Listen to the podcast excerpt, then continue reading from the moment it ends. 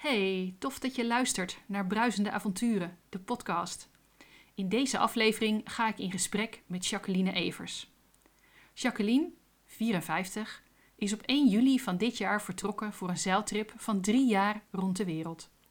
Ze is partner van Mark, moeder van een zoon van 18 en werkte tot kort voor haar vertrek als relatietherapeut in haar eigen praktijk in Almere. Jacqueline en ik hebben elkaar ontmoet tijdens een businesscoach traject in 2020. En sinds die tijd is ze met haar droom om solo de wereld rond te zeilen voor mij een inspirerend voorbeeld van dat je nooit te oud bent om van koers te veranderen en je dromen waar te maken. Twee weken voor haar vertrek sprak ik haar aan boord van haar zeilboot Loveworks in Marina Muiderzand. Een persoonlijk gesprek over het volgen van je verlangen, commitment, keuzes maken, verbinden, loslaten en het avontuur aangaan. Nou, Jacqueline, wat leuk om weer uh, aan boord te zijn. Anderhalf jaar geleden. Ja, uh, welkom. Dankjewel. Ja, ja. Hey, en uh, ja, ik weet hoe het hier uitziet, maar de luisteraars natuurlijk niet. Nee, Vertel nee, eens, nee. Waar, eh, waar zijn we hier? Ja, nou, je bent aan boord van mijn Grinde. En dat is een boot van 8,20 meter lang en 3,12 meter breed. En het is in verhouding een brede boot, waardoor er ook zeven slaapplaatsen zijn. En uh, ja, wat kan ik nog meer vertellen? Wat zie jij nog meer wat je wilt delen? nou, ik zit even te denken, want er zijn wel heel veel dingen veranderd sinds ja. de laatste keer dat ik hier aan boord was. Uh, is er nog iets in de oorspronkelijke staat van toen je de boot drie jaar geleden hebt gekocht? Ja, nou in grote lijnen wel. Um, dus de basis is intact gebleven, maar verder is eigenlijk alles er wel op en af geweest, zeg maar. Dus nieuwe verstaging, nieuwe zeereling, nieuwe zeilen. Uh, nou ja, je kan het gek niet noemen of ik heb het wel door mijn handen gehad en, uh, of door iemand anders handen laten gaan. Dus dat is echt wel heel veel. Ja, ja hey, nou zijn denk ik de meeste luisteraars niet per se zeilers. Nee. En we hebben het natuurlijk van tevoren over gehad dat het ook geen zeilen podcast gaat worden. Nee. Dat we echt een persoonlijk gesprek gaan hebben. Uh, maar ik denk dat het wel leuk is om te weten van ehm, wat de reden is zeg maar dat je uh, zoveel dingen hebt veranderd? Heeft dat met veiligheid te maken of meer met een stukje controle of met iets anders? Ja, nou de boot is uh, uit 1977. Dus uh, ja, in al die jaren is het best wel wat aan vervanging toe. En de vorige eigenaar gebruikte hem wat meer als caravan op het water. Dus dan heb je niet zulke hoge eisen. Maar ik ga drie jaar de wereld rondzeilen. En dan is het qua veiligheid super belangrijk dat een heleboel dingen uh, vernieuwd worden. Uh, en sommige dingen waren er ook nog niet, zoals bijvoorbeeld veiligheidsmiddelen. Nou, als je, jij naar links kijkt, dan zie je een hele wand vol met veiligheidsapparatuur. En uh, daar zit onder meer mijn satelliettelefoon, um, een e-perp, dat is eigenlijk een apparaat wat contact maakt met een satelliet naar de veiligheidsdiensten om, als ik in nood ben, geholpen te kunnen worden. Dus zo zijn er veel meer eisen eigenlijk aan dezelfde boot als je op een ander vaarwater vaart. Ja, en die, die veiligheidsdingen, dat is echt wel, uh, wel indrukwekkend. Ja. Dat is natuurlijk altijd, je hoopt ze echt nooit nodig te hebben. Nee. Maar het is wel echt heel belangrijk om, uh, om ze aan boord te hebben. Ja, ja. ja. Hey, en nou is 1 juli is jouw vertrekdatum. Ja, dat is echt over twee weken al. Ja, precies. Wat zijn de dingen die nog moeten gebeuren voordat je hier de haven uit kan? Um, nou, in principe zou ik zo weg kunnen varen. Uh, en tegelijkertijd uh, blijft het denk ik tot op het laatste moment alles nog tot in de puntjes regelen. Uh, dat heeft te maken met proviant aan boord, maar ook de indeling, waar laat ik al mijn spullen. het, het grootzeil is net nog even naar de zeilmaker gegaan. Daar komen een soort patches, noemen ze dat. Het zijn soort stiksels om te voorkomen dat het gaat schavielen, zodat het stuk gaat onderweg. Dus er komt extra versteviging op.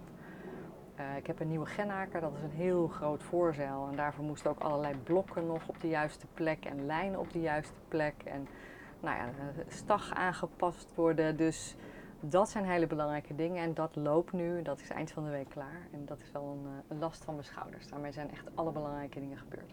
Ja, fijn. Ik kan me voorstellen dat je die proviant weet je, onderweg ook nog wel een beetje kan schuiven. Maar dat soort essentiële dingen, die nee. kan je niet zo makkelijk exact. veranderen natuurlijk. Exact. Nee. Ja. ja.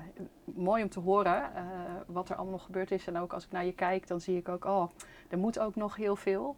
Uh, ja. Maar ook dat je ernaar uitkijkt volgens mij om over twee weken gewoon te kunnen vertrekken. Ja, Nou ja, en, en de afgelopen drie jaar ben ik dus bezig geweest om voor te bereiden. Is niet alleen de boot klaarmaken voor vertrek, de route plannen, naar het weer kijken, maar ook mezelf voorbereiden. Hè. Dus ik heb nog heel veel trainingen gedaan. Eh, eh, iemand zei van de week, zeg maar, vorig jaar was jij toch nog nooit eerder op zee geweest met je boot? Dat ik dacht, oh ja, dat is waar ook ja. Dus vorig jaar ben ik pas voor het eerst alleen eh, op zee gaan varen. Dus ja.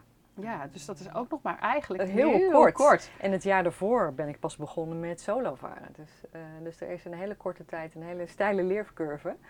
Uh, en ik, uh, ja, ik vermoed dat dat wel door blijft gaan als ik in mijn eentje de oceaan over ga steken. Ik denk dat hij nog steiler gaat worden. Ja, ja. Nee, maar dat is leuk om straks ook nog even op terug te komen. Want ik ben natuurlijk heel nieuwsgierig ook, weet je, wat er nou allemaal bij komt kijken op het moment dat je zo'n droom hebt uh, en je gaat op avontuur om hem ook echt te gaan uitvoeren. Uh -huh. um, maar neem ons eens even mee. Waar ben jij opgegroeid? Ik ben opgegroeid in Friesland, in Lemmer. Dus daar heb ik leren zeilen op school. Want we gingen met de fiets naar de zeilschool en daar gingen we dan zeilen. Nou, dat vond ik helemaal geweldig. En mijn ouders die woonden ook vlakbij het water en hadden we een eigen lichtplaats. En mijn vriendjes en vriendinnetjes hadden dan zeilbootjes. En dan ging ik eerst ging ik met ze mee. En daarna kocht ik een bootje over van een van de buurjongens. En dan ging ik in mijn eentje de brekken op. Dus dat was echt een geweldig gevoel van vrijheid. Dus dat was echt een hele, hele fijne tijd eigenlijk. Ja, ja en wat voor kind was jij? Um, wat voor kind was ik? Ik denk wel uh, op, op een bepaalde manier ontdekkingsreiziger ook. Nieuwe dingen verkennen, nieuwe dingen ontdekken. Uh, met mijn ouders gingen we heel veel naar het buitenland op vakantie. Dus daar ja, heb ik veel uh, landen gezien en culturen. Ehm, maar ik was ook wel altijd heel serieus. En, en, dat zie je denk ik nu ook wel terug in mijn planning. He, dus dat, ik kan aan de ene kant goed loslaten en tegelijkertijd wil ik het ook wel heel goed voorbereid hebben. Dus ja, dus ik denk dat dat als kind was dat ook wel zo. Ja. Ja, nou, het lijkt me nu ook een hele fijne combinatie. Het is heel handig, ja. Want aan de ene kant is het fijn dat je de controle kan loslaten, ja. zodat je ook kunt gaan. Ja. Uh, en aan de andere kant dat je, hè, zo, dat je zo gefocust bent, uh, dat je die voorbereidingen ook kunt trekken. Zodat je dat, dat ook doet wat er nodig is om veilig te kunnen gaan. Ja. ja. Hey, en dat avontuurlijke zat hem dus vooral in het, in het reizen met en zonder uh, boot. Ja. Merk jij dat avontuurlijke, komt dat ook nog terug in andere dingen hè, die je deed als kind?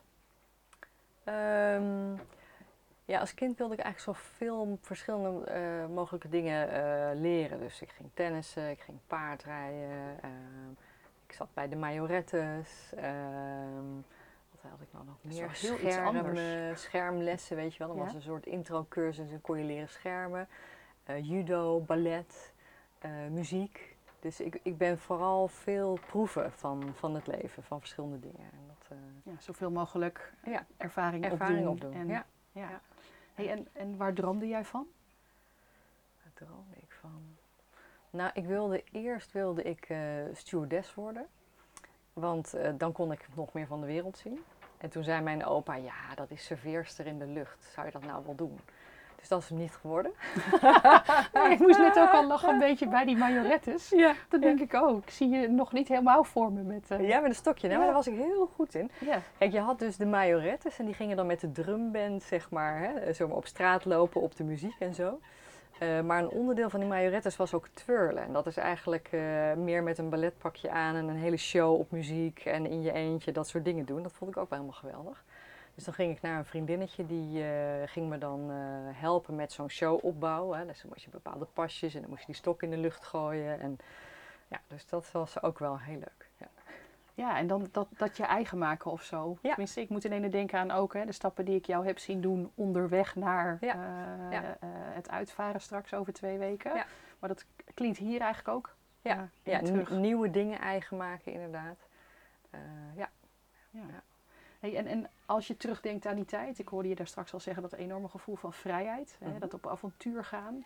Eh, wat komt er nog meer in je op als je denkt aan jouw jeugd, hoe jij was als kind, wat je deed? Uh, ik, ik was ook wel heel erg sociaal, dus ik uh, had het ontzettend naar mijn zin met uh, buurmeisjes en buurjongens. En nou ja, daar de zeilen, maar we wonen ook bij het strand, dus dan gingen we het strand surfen en dat soort dingen.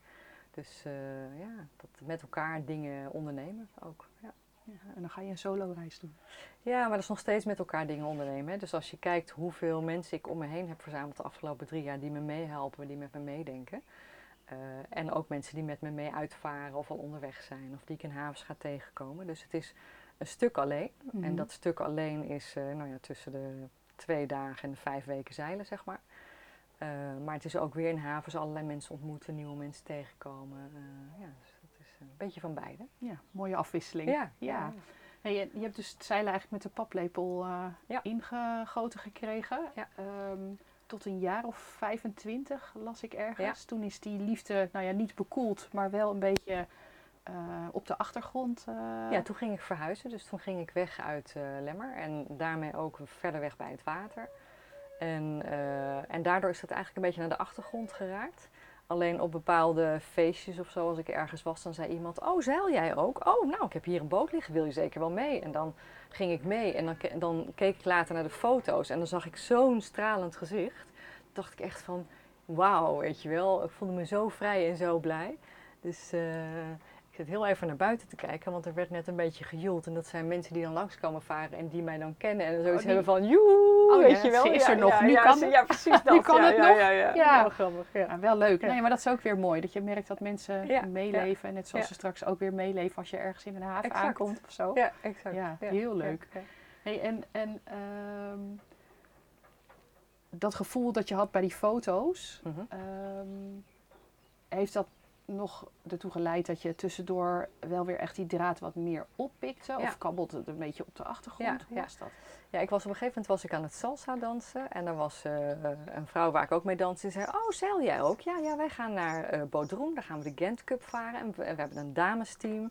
Dus als je het leuk vindt, kan je mee. Ah, geweldig. Dus dan gingen we zeg maar trainen daarvoor. Gingen we een hele week ook in eh, eh, Turkije trainen. En daarna gingen we een wedstrijd varen tussen Turkije en Griekenland in. En dan s s'avonds op de wal met al die mensen. En dan zag ik die foto's terug en dacht ik echt van... Nou, dat is echt gewoon super vet. Dus dat is een heel belangrijk moment geweest waarin het weer wakker werd eigenlijk. Mhm. Uh, en een ander belangrijk moment was dat ik op een gegeven moment dat ik die foto's dan steeds zo terugzag om de paar jaar, dat ik dacht, ja, maar daar wil ik toch wel wat mee. Dus toen dacht ik, nou, kan ik dan coachen en zeilen niet gaan combineren? En uh, nou, als ik iets bedenk, dan uh, probeer ik dat altijd te realiseren. Dus, dus ik ben gaan zoeken naar een boot van een bepaalde maat waarvan ik dacht, nou, dan kan ik wel een groep mensen meenemen. Dus ik belde die eigenaar op en ik zei, nou, ik heb gezien dat je een hele mooie boot hebt. Ik heb deze plannen. Kan ik die boot van je huren of kunnen we dat samen ondernemen? En toen zei hij, oh ja, dat kan wel, maar de boot ligt in Barcelona. Dus als je het niet heel erg vindt, dan uh, kunnen we daar naartoe. Nou, dat vond ik helemaal super. Dus ik had een groep van mijn klanten uitgenodigd. En we hebben in Barcelona vijf dagen gezeild. En daar hadden ja, hele leuke metaforen met de boot ook. Want die had twee stuurwielen. En nou gaan ze achter het ene stuurwiel staan. En hoe ga je dan met situaties om? En als je ergens anders heen gaat, wat gebeurt er dan? Dus, ja, dus dat was ook wel een heel mooi moment.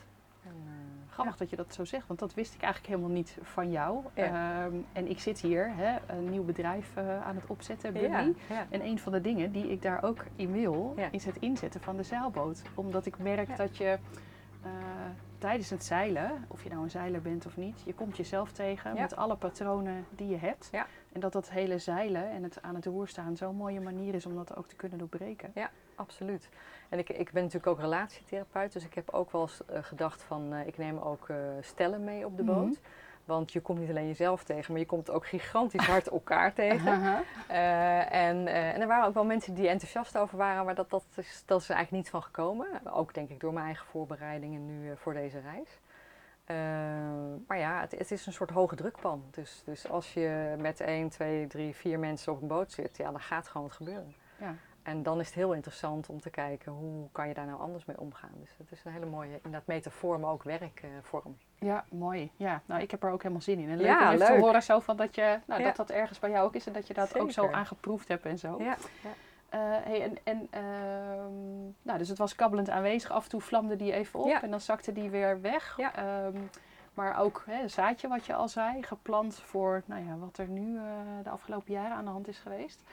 En ehm, ik hoorde in een podcast, nee, volgens mij was het een artikel van Zeilwereld, waarin Mhm. jij eh, geïnterviewd werd, dat jij vertelde dat je in 2020 eh, verhuisde naar Almere. Ja. En dat jij over de brug reed en toen die zeiltjes zag. En dat daar gebeurde iets. Ja, absoluut, absoluut. Wat gebeurde daar? Nou ja, we waren dus uh, naar een aantal huizen aan het kijken. Nou, A, dit huis hier in Almere Poort was helemaal wat we zochten. Maar ik reed inderdaad de brug over en ik keek zo naar links en ik dacht... Oh, ik zei tegen mijn vriend, als we hier gaan wonen, dan ga ik ook weer zeilen. Dat was meteen... En terwijl we woonden hier 20 minuten vandaan.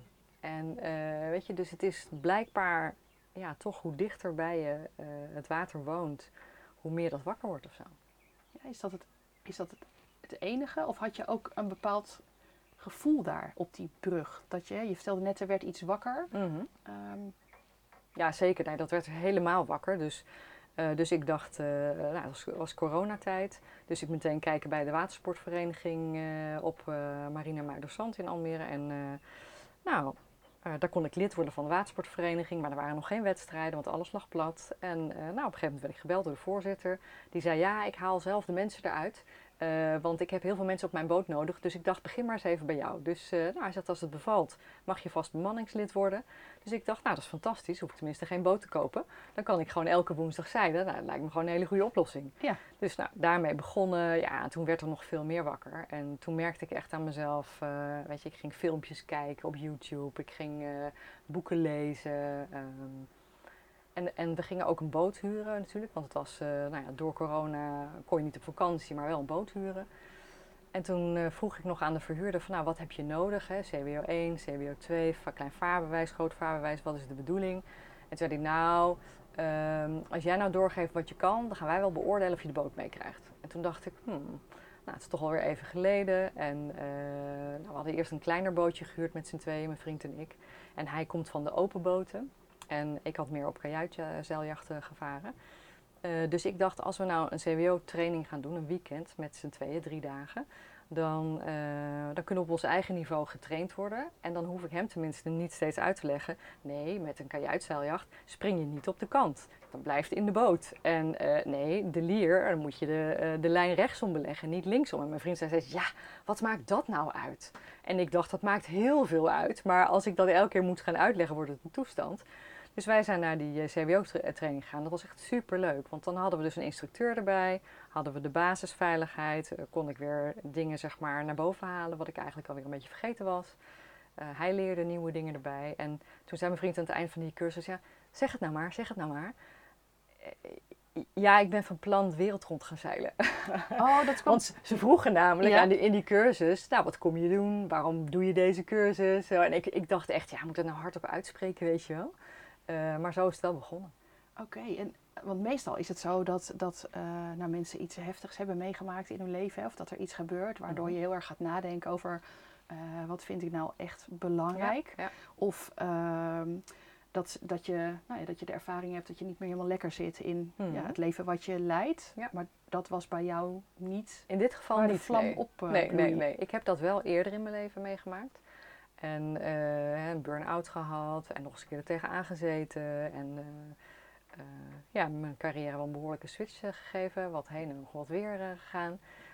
maar nu ja, heb ik zoveel geleerd over mezelf en ook om mijn verlangen te volgen. Dat ja, ik begon dat gewoon uit te spreken. En ik zei tegen mijn vriend van ja, weet je, als we dat nou samen gaan doen. Kunnen we samen de boot uitzoeken, kunnen we samen klussen, kunnen we samen genieten. En hij keek me aan en hij zei ja, nee, ja, ja, het is niet mijn ding. Dus ik denk dat je alleen moet gaan. Nou, dus ik had uh, een boek gekocht, uh, een boek van Jimmy Cornell. Daar staan alle uh, wereldroutes in. Dus boek open, opgezocht. Nou, daar stond in, in twee jaar kun je de wereld rondzeilen. Boek dicht, boot gekocht, boot klaarmaken, reisplannen maken. En als ik dit vertelde aan mensen, ik ga de wereld rondzeilen. Oh, zeiden ze dan, nou dan ben je zeker wel een jaar weg. En dan zei ik, nou ja, twee jaar. Twee jaar, dat is lang. En de andere helft, de zeilers, die riepen allemaal twee jaar, oh dan moet je flink doorvaren. Dus dat, dat knaagde wel een beetje. En dan ging ik naar een vertrekkersdag met andere vertrekkers voor een wereldreis. En dan zeiden de 60% zei, we gaan uh, in een jaar gaan we naar het Caribisch gebied en weer terug. Mhm. Mm -hmm. uh, 38% zei, we gaan voor onbepaalde tijd de wereld in. We weten niet waarheen, we zien het wel. En ik was dus de enige die in twee jaar in er eentje, in een bootje van 8 meter, de wereld rond ging zeilen.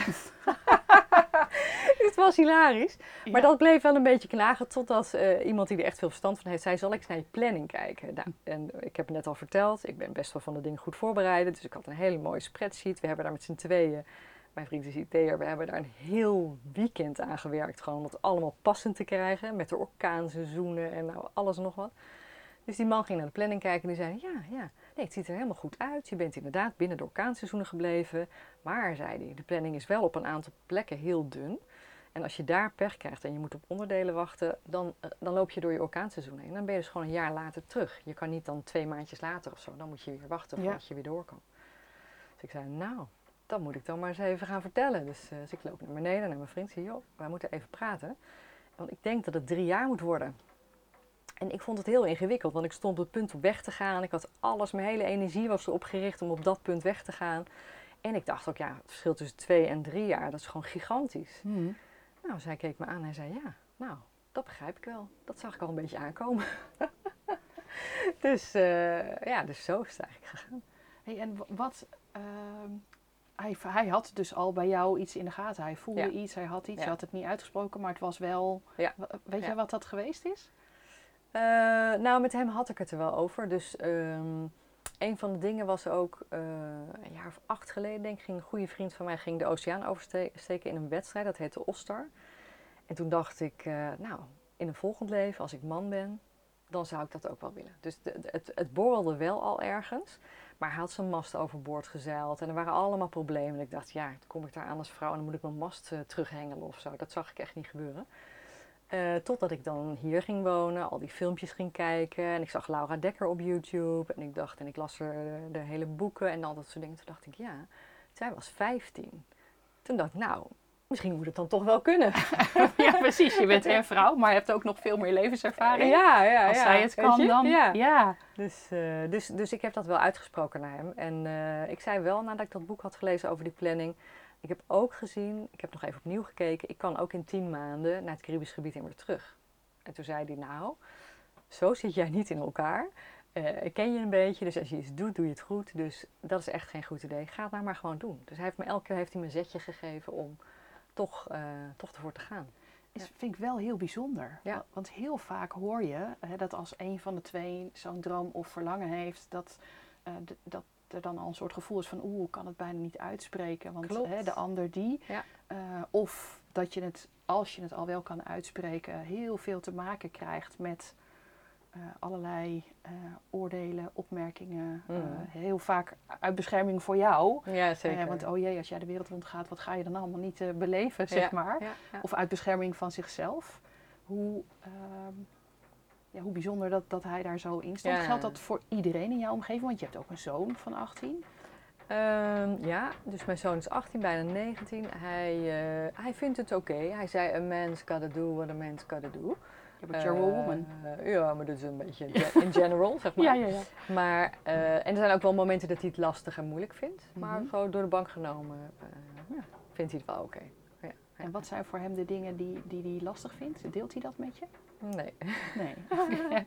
heb, jij een, een, idee? Uh, nou ja, kijk, ik ben wel drie jaar uit zijn leven. En, mm. en, hij is nog bezig om zijn weg te vinden en zijn school af te maken en uh, te werken en al dat soort dingen.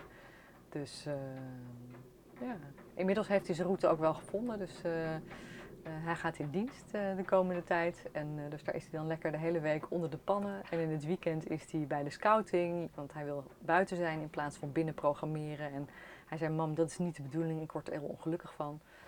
En dus ik dacht, nou dat is fijn. Dan ga je doen wat je echt leuk vindt. Dus ook, ja, die doet hij dus nu ook wat hij echt leuk vindt.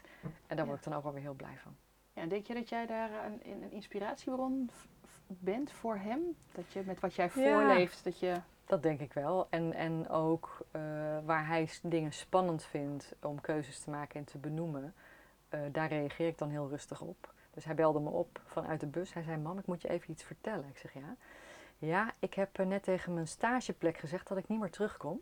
En morgen ga ik naar school zeggen dat ik stop met de opleiding. En dan vindt hij dat heel spannend. Maar als ik daar heel rustig op reageer en ik kijk met hem mee wat hij echt wil, ja, ik denk dat dat enorm stimuleert voor hem ook de keuzes te maken die bij hem passen. Ja, ja nou, mooi. Daarin ben je natuurlijk ook wel, kan je ook weer een voorbeeld ja. zijn. Ja, ik leef het voor. Ja. ja. Hey, uh, en was iedereen zo positief Uh, vrienden, je ouders? Ehm, nou, hoe verder mensen wegstaan, hoe positiever ze zijn, zeg maar. Ja. He, de zeilers vinden dat geweldig. Veel mensen hebben daar een droom. Of sommige mensen hebben ook helemaal niks mee, wat ook prima is. Maar mijn ouders vinden het lastig. Die zijn allebei niet heel fit en niet heel gezond. Um, dus die zijn wel bang dat ze overlijden in de tijd dat ik wegga bijvoorbeeld. Of dat er met mij iets gebeurt. Dus dat is heel spannend. Uh, mijn broers die snappen niet zo heel goed en hun gezinnen dat ik mijn gezin achterlaat. Mm -hmm. uh, dus die vinden het ingewikkeld. En uh, de dochter van mijn oudste broer die heeft een tijdje even bij ons gelogeerd. En die vindt het helemaal geweldig. Dus die komt ook met uh, Mark, mijn vriend, en Sam, mijn zoon, uh, naar de Azoren. En dan komen ze met z'n drieën me opzoeken. Dus, uh, dus de meeste mensen zijn er oké okay mee. En een aantal mensen, wat ik ook begrijp, vinden het gewoon complex. En dat, dat is het ook. Ja, ja. En ik heb ook tegen mijn ouders gezegd, weet je, we hebben het heel fijn als we elkaar zien en spreken.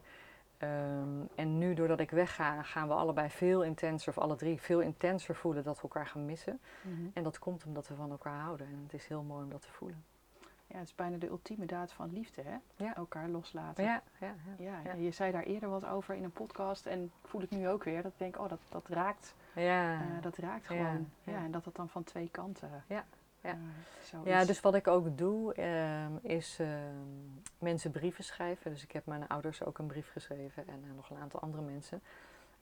Ook om ze te bedanken voor, voor wie ze zijn in mijn leven. En en wat mijn ouders hebben mij ook voorgeleefd. Ga maar reizen, ga maar leuke dingen doen, ga maar uh, dingen ontdekken in je leven. Tuurlijk, ga maar deze sport of die hobby. Of, weet je, dat was allemaal mogelijk, dat onderzoeken. Mhm. Mm -hmm. En uh, nou, daar ben ik ze heel dankbaar voor. En uh, ik moest zelf het hardste huilen toen ik de brief voorlas. ja. ja, dat zijn ook ja, van die processen. Weet je wat jij nu net voelde? Weet je Ja. als je op het moment dat je het gaat uitspreken, dan ga je echt zo voelen van pang, weet je wel. Dan, uh, ja, dan, uh, dus ik weet ook zeker als ik hier straks wegvaar en ik ga naar uh, IJmuiden, daar varen nog een aantal mensen mee, weet ik. En ik weet ook dat ik hè, mijn geliefde ga zien in de Azoren. Dus niet van, nou, ik zie jullie wel weer hè, over een tijdje. Maar ik weet dan ook over een paar weken zien we elkaar. En dat scheelt enorm. En ik zal dat ook heel erg gaan voelen. Want dat heb ik nu af en toe. Ja. Dat we gewoon samen huilend op de bank zitten. En uh, ja, van het besef van, ah shit, het is nu bijna zover. Ja, wel mooi dat, dat nou ja, door uh, dat je dat zo gaat doen, doordat je die drie jaar hè, gaat varen, Mm -hmm. dat je merkt dat je nu in de verbinding met anderen, Ja. eigenlijk in, in no time, Veel dieper komt. dieper, dieper, Klopt. Ja. Ja. En die, en die brieven zijn ook heel fijn, want ik denk, ja, kijk, stel dat, je, dat er iemand overlijdt en je moet dan vertellen, hij of zij of mama of papa, whatever, hè, hartstikke fijn, denk ik, ja, daar hebben ze niks aan. Dus het, het, het nu doen, nu ze nog leven en die dankbaarheid uitspreken en dat naar elkaar is gewoon heel bijzonder. Uh, dus dat is wel uh, ja, wat extra verdieping geeft inderdaad. Ja, mooi. In plaats van dat je even oneerbiedig naast een kist zo'n Ja, verhaal staat te doen. Ja, Uh, horen ze het nu nog en kun je samen delen Exact. en erom lachen en een traan om wegpinken. ja, ja, Ja, precies. Ja. Wauw. Ja. Ja. Ja.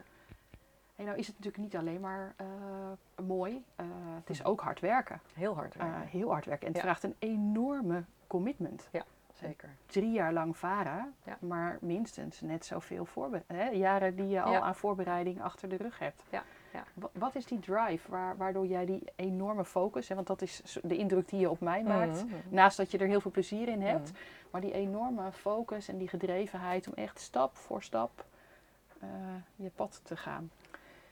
Ja, eh, nog heel even over die twee en drie jaar hè, en over verbinding, want dat, dat wilde ik nog zeggen. Ehm, toen ik het plan had, dacht ik zo snel mogelijk de boot kopen, zo snel mogelijk weg en gaan. Dat is een Mm. beetje mijn systeem. Dus die drive, ik maak een plan, ik heb het in mijn hoofd, dan ga ik het doen en dan is dat heel duidelijk. Ehm, dus dat betekende eigenlijk dat ik vorig jaar, februari, maart, eigenlijk al met één been in de boot zat en met één been nog thuis en aan het werk was.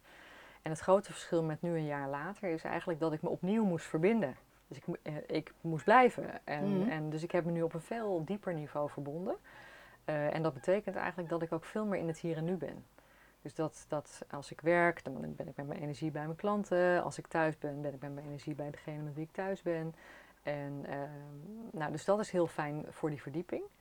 En voor wat betreft eh, ja, die focus en die drive. Ja, ik had laatst ook een vriendin die dat vroeg van kan je me daar ook bij coachen? Want wat jij doet, of je nou yoga-docent wordt, of je nou golfpro wordt, dat ben ik allemaal. Of eh, relatietherapeut, of eh, je bent nu straks wereldzeilster, of het maakt niet uit wat. Je doet dat je, en, en je gaat er helemaal voor. Ja, Dat is denk ik een beetje mijn systeem. Ja, ik weet nog goed, hè, we hadden het in het begin van het gesprek over...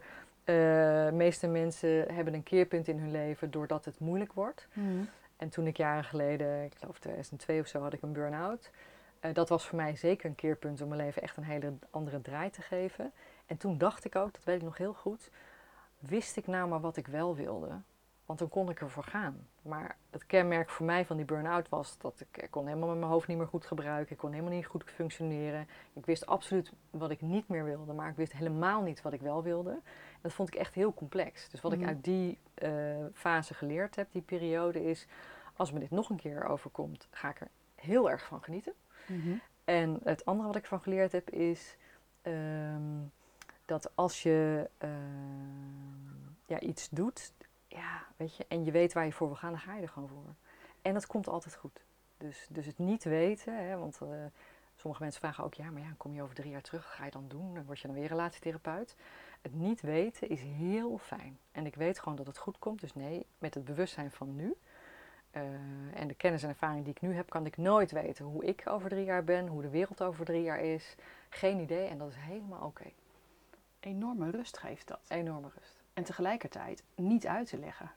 Nee, ja. Want ik, eh, her- nou, ik herken wat je zegt, hè? Ja. Dat je, ik, zat eh, drie kwart jaar geleden met dat ik één ding zeker wist. En Mm. dat was dat ik niet meer wilde wat ik op dat moment Exact. aan het doen was. Ja, dat herken je. Ja, Ja, en totaal geen idee. En wat ik heel erg daarvan heb ervaren, was niet, dat vond ik ook heel bijzonder, geen paniek. Terwijl ik Mhm. vroeger best wel een stresskip kon zijn. Mhm, Maar dat het zo'n enorme rust gaf en, en vanuit dat niet weten, mhm. ehm, dat er in ene van alles, alsof er ruimte was, hè, alsof er allerlei Klopt. luikjes open gingen, waardoor het een na het ander Klopt. opplopte.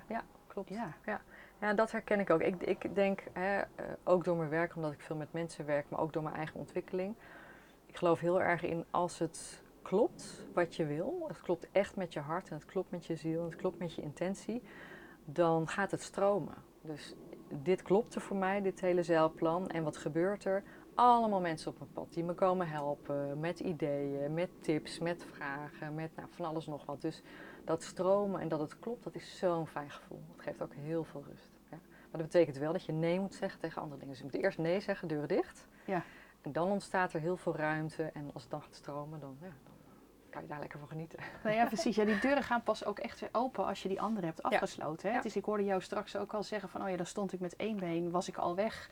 En met dat andere been stond ik nog thuis. Ik heb de afgelopen twee of een paar maanden ben ik nog in de afronding van mijn vorige bedrijf. Maar ik ben ook al gaan varen met dat nieuwe. Ja, Eh, en dat gaat, ik zou het niet anders willen, terwijl het soms ook heel ingewikkeld is. Klopt. Omdat je, Ja. ja, je bent een gaat beetje heen en aan weer. Nou, dat hè? Ja. Ja.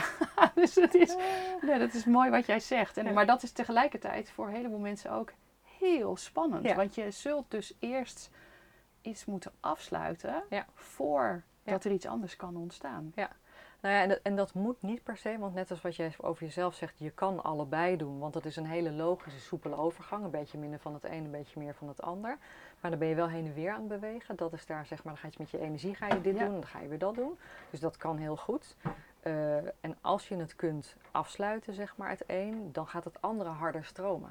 Dat Nou is het meer. Precies, dat is precies wat ik voel. Want ik denk, het kan wel. Maar als ik dan terugkijk naar de afgelopen maanden. En inderdaad, wanneer zitten bij mij dan de pieken qua energie. En wanneer zitten die zitten op het moment dat ik eh, dat andere echt even uitblok. Ja. Zeg maar. Ja. Dus dat twee dingen naast elkaar doen, bedenken dat dat gaat. Ja, klopt. Maar dat is eigenlijk heel vaak niet wat nee, het is. Nee. En ik ben er ook heel goed in. Ik ben vooral goed in heel veel dingen tegelijk. Eh, maar ik weet ook inmiddels wel dat als je gaat kiezen, hè, één ding, dan wordt het echt allemaal een stuk makkelijker. Dus toen dit plan ontstond, eh, zat ik op salsa les. Ik zat al tien jaar, nee, vijftien jaar denk ik, in een salsa band waar ik in zong. Eh, ik was eh, golfpro, ik golfde heel veel met businessclub dingen. Dat heb ik allemaal stopgezet. En nou was het ook wel corona, dus dat hielp ook wel. Maar ik dacht, weet je, ik kan A, het geld er niet in blijven stoppen. Bijvoorbeeld golf is ook best wel een interessante eh, sport. Ik vond dat vroeger een dure sport. Nu denk ik, goh, goedkoop. Ja, ja, dat is echt niet te vergelijken. Nee. Maar nu, hè. Eh, dus de- toen moest ik ineens, toen moest ik van mezelf kiezen. Dus ik heb heel veel dingen afgezegd en gestopt. Eh, omdat ik helemaal voor het bootproject wilde gaan. En wat mensen vaak vragen is, oh, dan kun je zeker heel goed zeilen. En nou, ik zeil dus al vanaf mijn tiende. En dan denk ik, ja, zeilen is niet het grootste probleem. Eh, maar alles wat erbij komt kijken. En daar hebben mensen natuurlijk geen idee van. Maar het zijn heel veel eh, projecten simultaan, zeg maar. En daar moet je echt wel behoorlijke focus op houden. Ja. Ja, en dat is dan hè, dat gevoel wat je net omschreef, wat bijna niet te omschrijven is eigenlijk. Hè, dat wat zo sterk is dat je niet Ja. anders kunt Klopt. dan ervoor te gaan. En Ja. dat je er dan dus voor kiest om al die andere dingen die je toch ook heel leuk vindt om te doen, om die los te laten. Ja. En dat is goed. hè. Je hebt het al een paar keer benoemd inderdaad. Maar dat, dat, som- sommige mensen vragen ook maar... was het altijd een droom? Of eh, waar kwam het dan vandaan? Of zo. Maar het is een diep gevoel van binnen... wat sterker is dan ik. En dat is zo sterk dat... Ja, ik hobbelde maar achteraan. Dat is, het is niet dat mijn hoofd denkt... nou ga ik zo en zo. Maar ik voel echt... dit is wat ik ga doen. Nou, dat is een heerlijk gevoel. Ja, ja nee, precies. In je hoofd, eh tenminste, dat, dat herken ik heel erg. Je hoofd heeft eerder zoiets van, waar ben je in godsnaam mee bezig? Zou je niet dit of zou je niet dat? Hè, terwijl dat gevoel zo sterk is, Ja, ja. dat Nou, je nou, niet anders Nou kunt. zitten mijn hoofd en mijn gevoel behoorlijk op één lijn. Dus mijn hoofd zei niet, oh dat is een gek plan. Mijn hoofd dacht, oh cool, dan gaan we een heleboel dingen doen. Dus, Kijk, eh, ja, ja. Nou, dat is dan ook weer een mooi verschil. Ja. En het andere wat jij net zei was van, eh, het is eh, best wel zwaar. Dus van de drie jaar die ik ga zeilen, ben ik eh 365 dagen aan het zeilen letterlijk. En twee jaar dus niet aan het zeilen op het land en eh, mensen ontmoeten en dingen bekijken. Ehm, en mijn vriend noemt het altijd zeilsport. Dus we waren dit weekend weer naar Horen gegaan. En eh, ik had, eh, hij had een beetje last van zijn rug. Dus ik was in mijn eentje overstag aan het gaan. Zeg maar, nou, dan moet je de hele tijd heen en weer zeilen voor de niet-zeilers. Op hele kleine stukjes. Dat, dat is echt sporten. En ik had een heel groot zeil op. Dus het was, ik stond me helemaal in het zweet te werken met het warme weer. Eh, maar het is, het is, fysiek is het ook best wel... eh, weet je, je moet die zeilen hijsen en strijken en wisselen. En het anker overboord gooien en weer omhoog takelen. En nou ja, de, planning van het weer bekijken. Kijken of er eh, op de boot niet iets los is geschoten terwijl je aan het zeilen bent, waardoor de mast overboord kan gaan. dat soort dingen. Dus ja, ik, ik zal heel veel bezig zijn.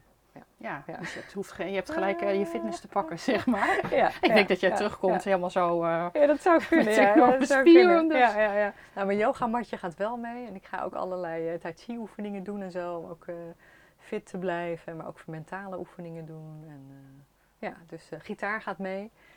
Eh, maar de meeste mensen die, eh, die hebben zoiets van, eh, nou, daar kom je waarschijnlijk helemaal niet aan toe. Ook al die boeken niet en zo. Waarschijnlijk zie je gewoon urenlang over zee te staren. Dus ik ben heel benieuwd wat, dat er gaat gaat gebeuren. Ja. Oh ja, terwijl als ik veel video's zie of van die boeken lees van mensen die alleen om de wereld zijn gaan zeilen, dat ze in al die windstiltes Mhm. dan ook het ene boek na het andere lezen, zodat ze op een gegeven moment geen boek meer kunnen zien. Ah, ja. Ja, Ja, ja, ik ben ook wel heel, nou ja, heel benieuwd wat, je, Ja. wat je daarin allemaal gaat ervaren. ja, ik ook, ja.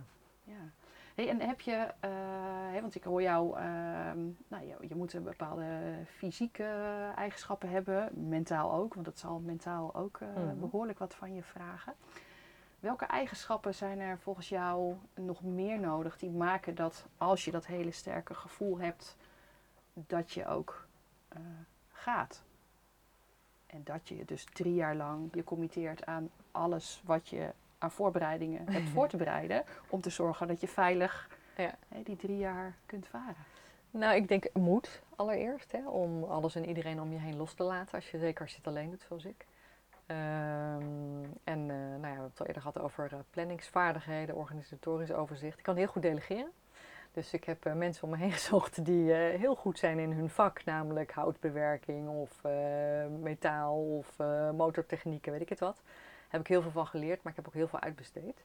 Dus eh, ja, ik kan beter mijn eigen vak uitoefenen, zij het van hun. Dus een beetje projectplanningachtige dingen.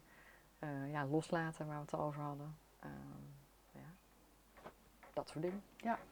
Nee, er, er zijn er soms ook, eh, hè, dat, dat, dat is eh, wat je vaak hoort en wat ik ook wel heb ervaren, dat je als kind eh, bepaalde dingen doet.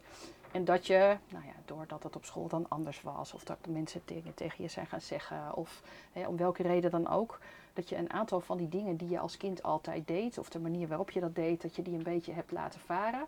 Ehm, en dat het dan lijkt alsof je die vaardigheden op die eigenschappen niet hebt. Maar dat je die door juist weer te gaan spelen en Ja. hè, met je droom bezig te zijn, eh, dat je tot de ontdekking komt. Dat je denkt, ja, dat hoef ik helemaal niet te leren. Dat is er eigenlijk al. Mhm. Het is alleen een tijdje Weg geweest. weg geweest. Ja, ja, ja, ja, ja. ja, dat herken ik wel. Ja, dus toen, eh, eh, na mijn burn-out, eh, ik zat in de IT-consultancy, daar deed ik de verkoop en marketing dingen. Eh, en in die burn-out fase ontdekte ik heel veel over mezelf en ging ik heel veel persoonlijke ontwikkeling doen. En toen toen dacht ik eigenlijk, god, dat is mooi, dat zouden meer mensen moeten doen. En toen dacht ik, nou ja, misschien moet ik daar mijn vak dan van maken of zo.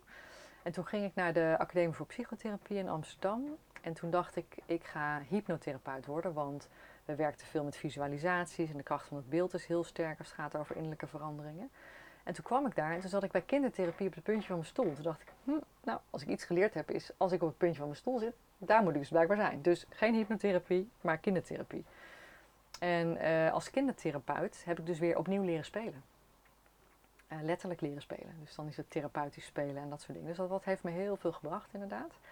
En uh, ik speelde dan ook heel graag, het is wel grappig dat dat nu weer tevoorschijn komt, met Playmobil.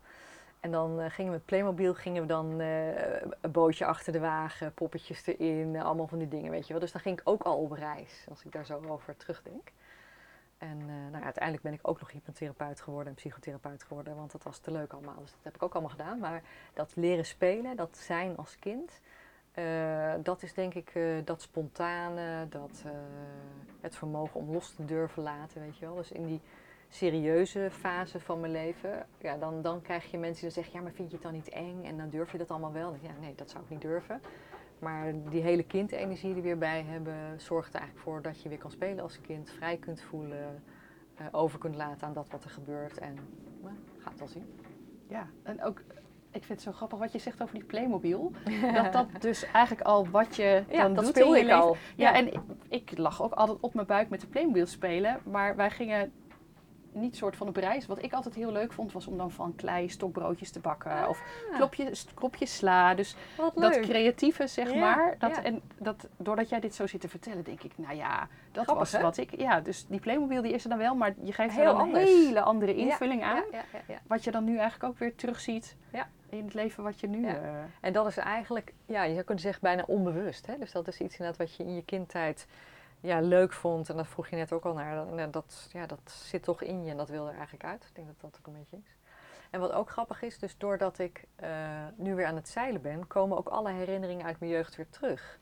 Want eh, als ik nu, mijn jongste broer woont nog in Lemmer, als ik daar naartoe ga, ja, dan, dan ga ik weer eventjes naar de winkeltjes kijken en even naar de haven kijken, in de sluis kijken, in de boos kijken. Ik heb daar gewerkt, weet je wel. Dus dan, ehm, dat gevoel wat ik had als kind, dat vrije en dat blije, dat, dat komt ook weer helemaal terug. Dus dat is echt heel leuk. ja, dat neem je dus ook weer Ja. mee. Ja, ja Straks. klopt. Ja. Ja, wat Ja, mooi. ja. Hey, en ehm, nou klinkt het allemaal natuurlijk heel super cool. je hart volgen en je verlangen achterna gaan. En, eh, maar zo easy peasy is het natuurlijk ook weer niet. Ehm, je hoort heel vaak dat er toch dingen zijn die je tegenkomt waarmee je, nou, je moet even op de proef gesteld wordt. Of dat je, ik heb dan vaak die, oh, dit is even zo'n test om, om even te checken of dat verlangen wat ik heb, Of dat echt of ik dat echt wil. Ja, ja, ja, ja. En ook of ik dat wa- wat ik in, in mijn rugzak heb, wat Mhm. ik ook nodig heb om het te kunnen doen. Mhm. Hoe, hoe kijk jij daar tegenaan? Ehm, ja, ik denk niet dat ik echt die test heb gehad of zo. Dus wat ik zei, het, mijn hart en alles, mijn hoofd zat op één lijn. Het stroomde en het liep en ik word geholpen. En ja, het, eh, nee. Klinkt heerlijk. ja, het is heerlijk, ja. ja, ja, Ja, super fijn. Ja, nou ik denk dat er ook mensen zullen zijn die denken, ach, ach, dat zou ik ook, ja, weet je, dat zie je ook weer hoe anders het is hè, en hoe verschillend het ook weer. Nou, en het is ook wel, kijk, de mindset. Toen ik in, in 2002 die burn-out had, toen wilde ik mezelf eruit werken. Dus wat Mhm. ging ik doen? Ik ging allerlei trainingen doen, ik ging dit doen en dat doen, want ik dacht, ja, ziek, dat is, maar je moet eruit. Dus je moet het doen, weet je wel zo. Dus toen zat ik ook wel heel anders in mijn lichaam, in mijn mind en alles en zo. En dat is, dat is wel veranderd. Dus, eh, dus ik voel me ook veel vrijer. En eh, ja, het, voor mij klopt het helemaal. Ja. En heeft dat dan te maken met dat je eh, je er nu meer aan kan overgeven? Ja. Dat, dat, dat andere klinkt heel erg alsof je tegen een soort van stroom in wilde zwemmen om dingen voor elkaar te krijgen. Terwijl je nu een soort dobberend Ja. In je flamingo zwemband Ja, precies. Ja. zo, zo lekker eh, verder eh, Ja, nou, dat, dat idee. En, en dan, nogmaals, het is wel hard werken, hè, want Mhm. het, is, het, is, eh, het zijn grote projecten om dit voor elkaar te krijgen. Mhm. Maar, het- oh ja, dat is ook wel zo. Het is ook heel erg leerzaam. Dus ik leer heel veel nieuwe vaardigheden en heel veel nieuwe dingen. En dat is ook een van mijn stimulerende, van mijn stimulans, zeg maar, een raar woord. Maar dat, dus dat stimuleert me. Dat is denk ik wat ik wil zeggen. Ja, en hoe bedoel je dat je dan Eh, weer eh, meer weet waardoor je nog weer verder kan? ja, of kijk, onder de knie krijgt? Of ja. je, je, Ja. je Ja, dus een van mijn dingen, net zoals kind, wilde ik eigenlijk zoveel mogelijk dingen proeven van het leven. Zoveel mogelijk dingen doen om me te ontwikkelen. Mhm. Maar die ontwikkelingsdrive, die is er eigenlijk nog steeds. Dus dit project geeft me de gelegenheid om ineens heel veel nieuwe dingen weer erbij te leren op allerlei gebieden. En dat is ook wel heel erg gaaf. Wil zoveel mogelijk uit het leven halen. Dus dat, eh, dat, dit helpt enorm. Ja, het is jammer dat, dat de luisteraars niet kunnen zien die twinkeling in je ogen. Ja, ja, want je straalt het helemaal uit gewoon. Het is echt zo mooi eh, om te zien. Hey, en ehm, ja, ik, het klinkt een beetje alsof ik op zoek ben naar iets wat dan niet helemaal lekker eh, ging. Maar ik durf te wedden dat er mensen zijn die denken, ja, jeetje, dit klinkt allemaal echt zo makkelijk. En ik zit hier te worstelen en eh, bla bla bla. Ehm, zijn er dingen eh, nou ja, die, die zijn tegengevallen of waarvan je denkt, ah, en je vertelde daar straks natuurlijk dat je ging voor die twee jaar. Mhm. eh, en toen ineens eh, had je allemaal mooie berekeningen gemaakt en kreeg je toch het advies om er drie van te maken. Ja, ja. Terwijl je eigenlijk al met je hart, Ja, Op de boot aan het varen was? Precies, precies. Ja. ja, Dat heeft een halve dag geduurd. Dus ik ben daar een halve dag verdrietig over geweest. Ja, ja, dus je kan ook heel makkelijk Ja, een knop omzetten. ja nou, dat is geen knop omzetten, maar Oh. dat is meer ja, het verwerken van de teleurstelling en het voelen van het verdriet. En dan nou, in de acceptatie komen dat het anders is. En, dit extra jaar heeft me gewoon heel veel opgeleverd. Dus dat had ik echt niet willen missen. Dus, eh, Ja. Nee, dus dat is dan weer ook de winst Ja. daarvan. Ja. ja. Hey, ehm, op die momenten dat je even zo, hè, zo'n halve dag zat, is dat dan iets wat je in je eentje eh, verwerkt? Of ben jij iemand die dat met anderen samen doet? Eh, nou, in dit geval was ik alleen. Dus we s'avonds om een uur of tien ging- had dat wel, hè, 9 à 10 uur was dat gesprek. Dus ik loop naar mijn vriend toe. Ik vertel dat hij zegt, joh, nee, dat moet je doen drie jaar. En ik voelde echt wel zo verdriet. Shit, weet je, dan moet ik een jaar wachten. En dan, eh, ja, nou, eh, nou, ik vond, en eh, dan ga ik jou een jaar langer niet zien. En nou, toen ben ik gewoon de volgende ochtend wat, eh, wat gaan wandelen. En eh, nou, daar gewoon wel bijgebleven bij die gevoelens. En toen was het oké. Nou, dat is wel heel mooi wat Ja. je zegt. Ja. Je bent niet iets anders gaan doen waardoor Nee, je nee dat... maar ja, eh, Dat is ook mijn vak, hè? Dus, dus eh, eh, inmiddels is het de, de vierde keer dat ik een behoorlijke change in mijn leven heb doorgemaakt. Dus ik weet hoe die veranderingen zitten en ik weet hoe belangrijk het is om contact te houden met je gevoel, dat het er laten zijn. Dat is waar ik mensen de hele dag mee help. Klopt. En toch zie ik ook heel veel om me heen bij mensen die in dat soort beroepen werken. Dat Ja. je het heel goed kan weten hoe het dat is werkt. waar. Dat is waar. Ja, en dat het toch heel ingewikkeld is om dat dan zelf, zelf te doen. te ja, doen. Ja, klopt. Nee, dus dat was fijn dat dat lukt. Ja. Ja, ja, nou ja. En dus ook heel waardevol en misschien ook wel een hele belangrijke boodschap. Zo van dat als die teleurstellingen er zijn, Mhm. eh, dat je aan de ene kant eh, er niet aan hè, ten onder, kopje onder gaat. Mhm. Maar dat je wel juist misschien wel hè, het, het ehm, ja, wat korter kan laten duren. Door je er even heel goed mee te verbinden. Absoluut. Ja. En de tranen te huilen die er te huilen zijn. ja, absoluut. Ja, Ja, ja. ja. Nou, ik denk dat dat wel een hele mooie, ja. een wijze les eh, is. ja. Ja. Ja. Hey, en ehm, verlangen is natuurlijk niet alleen maar leuk. Want verlangen nou ja, betekent soms ook hè, die tegenslagen waar we het al eerder over hadden. Mhm. Maar ook eh, als je iets gaat doen wat je zo graag wil. En ja, en, en noemde het net al, hè, het kwam zo van diep van binnen. Mhm. En Eigenlijk je ziel die, die, Mhm. die je roept. Ehm dat betekent ook geconfronteerd worden met je grootste angsten. Ja. In de breedste zin van het woord. Zeker. Welke zijn dat voor jou Nou, geweest? de, de, de grootste angst in het begin was eh, ja, stormen en hoge golven. Dus ik heb in het begin allemaal YouTube-filmpjes opgezocht van rogue waves. En een rogue wave is een hele hoge piek van 8 meter die dan stijl naar beneden gaat. En dan heb je ook nog de Three Sisters, dan heb je er drie achter elkaar. En, en dan ging ik kijken hoe die boten dan omhoog klommen bij die golf. En dan waren dan enorm grote eh, boten. eh, en die, die klapte dan in tweeën, want aan de onderkant is die boot plat. En die is dus niet gemaakt om die druk van die eh, golf onder de boot te krijgen. Dus die, zo'n enorme tanker klapte dan in tweeën. Ik dacht, ja, dit is wel serieus shit. dus, eh, dus ik heb heel veel van dat soort filmpjes gekeken. Zo van, Mhm. ja, kan ik dit aan? Niet dat ik dat dan verwacht tegen te komen. Maar, ik heb het onderzocht, één keer eh, per dag over de hele wereld vindt het plaats. Dus het is, ze hebben dat helemaal onderzocht. Het is niet een dingetje dat één keer in de tien jaar voorkomt. Het komt gewoon elke dag één keer ergens op de aarde voor. Dus het is een serieus ding. Mhm. En dan geloof ik niet dat ik dat, dat ik probeer dat weg te visualiseren, dat ik dat wil tegenkomen. Maar dat was wel een van mijn angsten eigenlijk. Ja. Ja, en door dat dan heel veel te kijken, Ja. wat gebeurde daardoor? Ja, nou, kon ik het ook weer loslaten, denk Ja. ik. Ja. Ja. Ja. ja. Dus dat is iets wat je wat niet meer speelt nu? Of wat? Nee, nee, nee, Nee. nee. Dus angsten dat eigenlijk. En ehm, hmm, verder, ja, piraten probeer ik ook een beetje buiten mijn bewust- bewustzijnsveld te houden. Daar niet veel mee bezig zijn, maar piraten, mensen die je boot overvallen, zijn het gewoon, hè, rovers. Dat is ook wel een dingetje. Van moet je daar tegen wapenen, moet je daar Mhm. niet tegen wapenen? En een goede vriend van mij, die is marinier. En die zei, ja, weet je wat het is? Je kan wel een pistool aan boord nemen. Je kan wel schietles nemen. Maar die mannen zijn uh, ruksiglozer, sneller en gewetenlozer dan jij.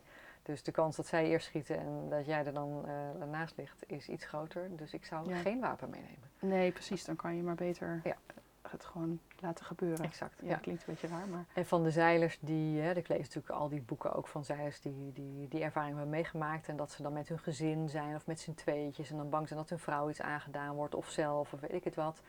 En dan blijkt dat er, dat, dat eh, een visserman is die dan aankomt en zich vis aan wil bieden of zo, weet je wel. Dus ik denk ook, maar ja, iedereen maakt, het is allemaal existentieel, maakt, Mhm. iedereen maakt die angsten mee. Mhm. En eh nou, gaat wel zien. Ja. Het is een beetje net als met skiën, weet je wel. Je kan eh, bang zijn dat je een ski-ongeval krijgt en dan nou, gaat alles goed met skiën. En dan doe je een verkeerd stapje en dan breek je je enkel omdat je van een trapje valt of zo. Ja, dat, dat je uitglijdt bij de bus. Ja, en dat is met dit ook. Hè. Je kan, eh, weet ik veel, over de oceaan varen en van alles en nog wat. En dan huur je een autootje en dan rij je de berg af of zo. Dus, dus ja, als het gebeurt, gebeurt het. En eh, probeer het zo veilig mogelijk te doen. Nou ja, precies.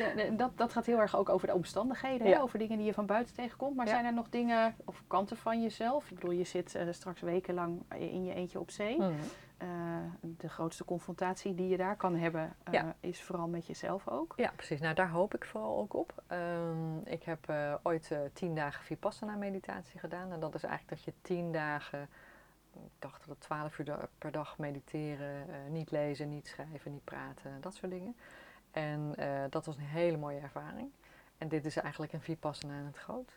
Dus ik hoop dat ik juist inderdaad eh, ook hele mooie existentiële ervaringen krijg. Dat je, hè, sommige mensen hebben dat wel eens als ze in de natuur zijn, dat je zo voelt dat je één bent met de natuur Mhm. of op een andere manier. En ik hoop eigenlijk ook wel in de, in de stille oceaan, waar de energie heel anders is, waar het letterlijk stil is.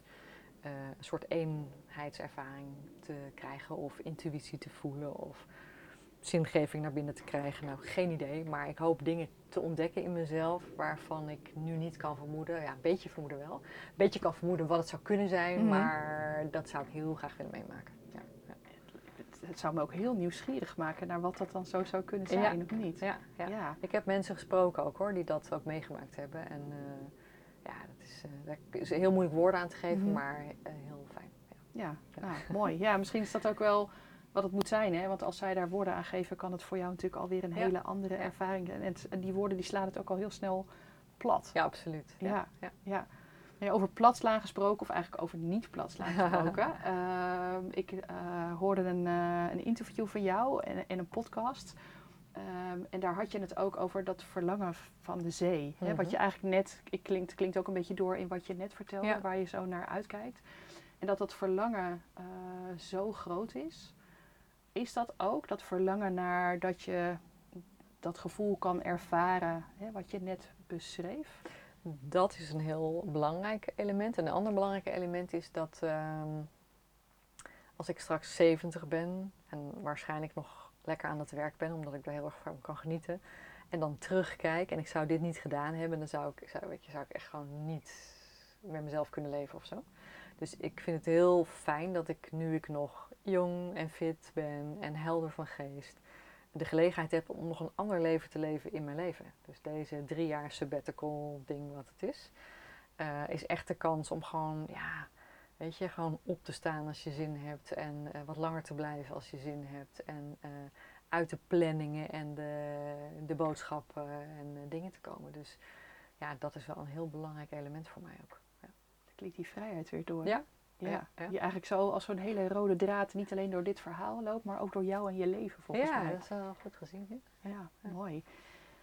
Ehm, nou ben je bijna klaar. Hè? Eh, 1 juli is echt de datum Ja, nu. ja. tien uur inmiddels. Oh, je hebt ook een tijd al? Ja. ja. En heb je ook al een beeld van hoe dat er dan gaat uitzien op 1 juli om 10 uur? Eh, ja, nou de dertigste ga ik een klein feestje geven voor eh, familie, vrienden, maar ook een aantal klanten waar ik een hele fijne band mee heb opgebouwd.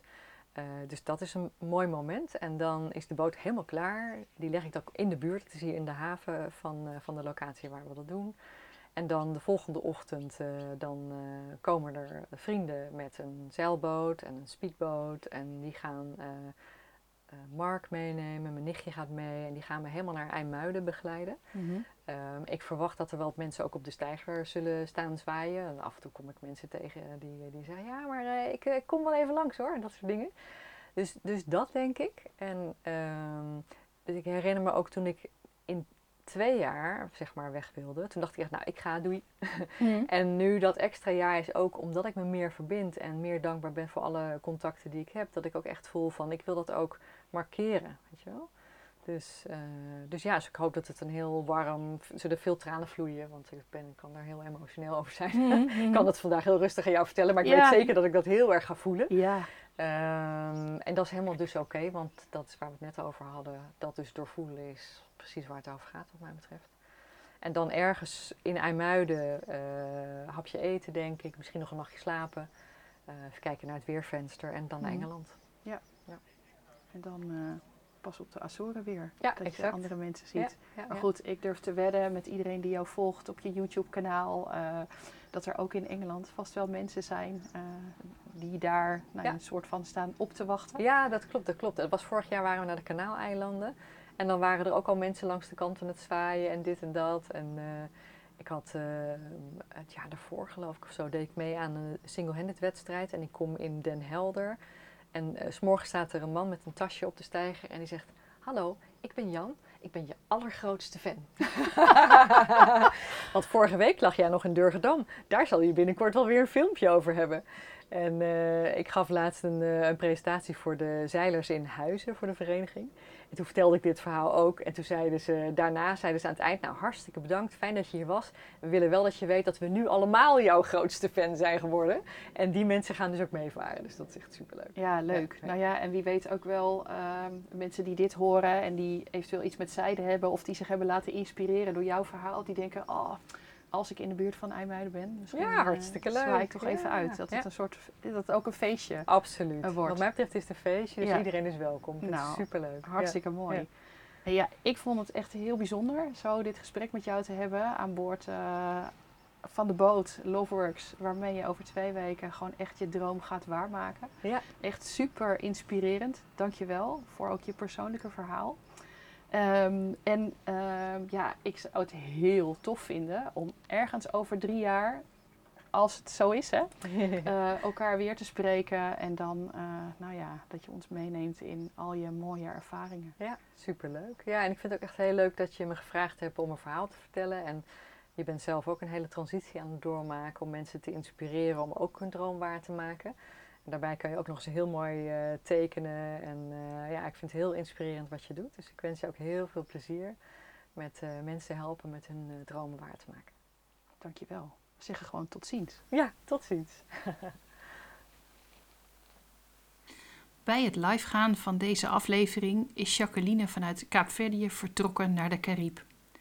Wil je haar volgen op haar droomreis als solo silent rond de wereld? Dan kan dat via haar YouTube-kanaal Polar Steps en haar website Sailing Loveworks. Alle links vind je in de show notes bij deze aflevering. Heb je genoten van deze podcast? Stuur de aflevering dan door naar iemand voor wie dit ook inspirerend is. Of deel je eigen inzicht met me via Instagram. Annemarije van Riet. Thanks voor het luisteren.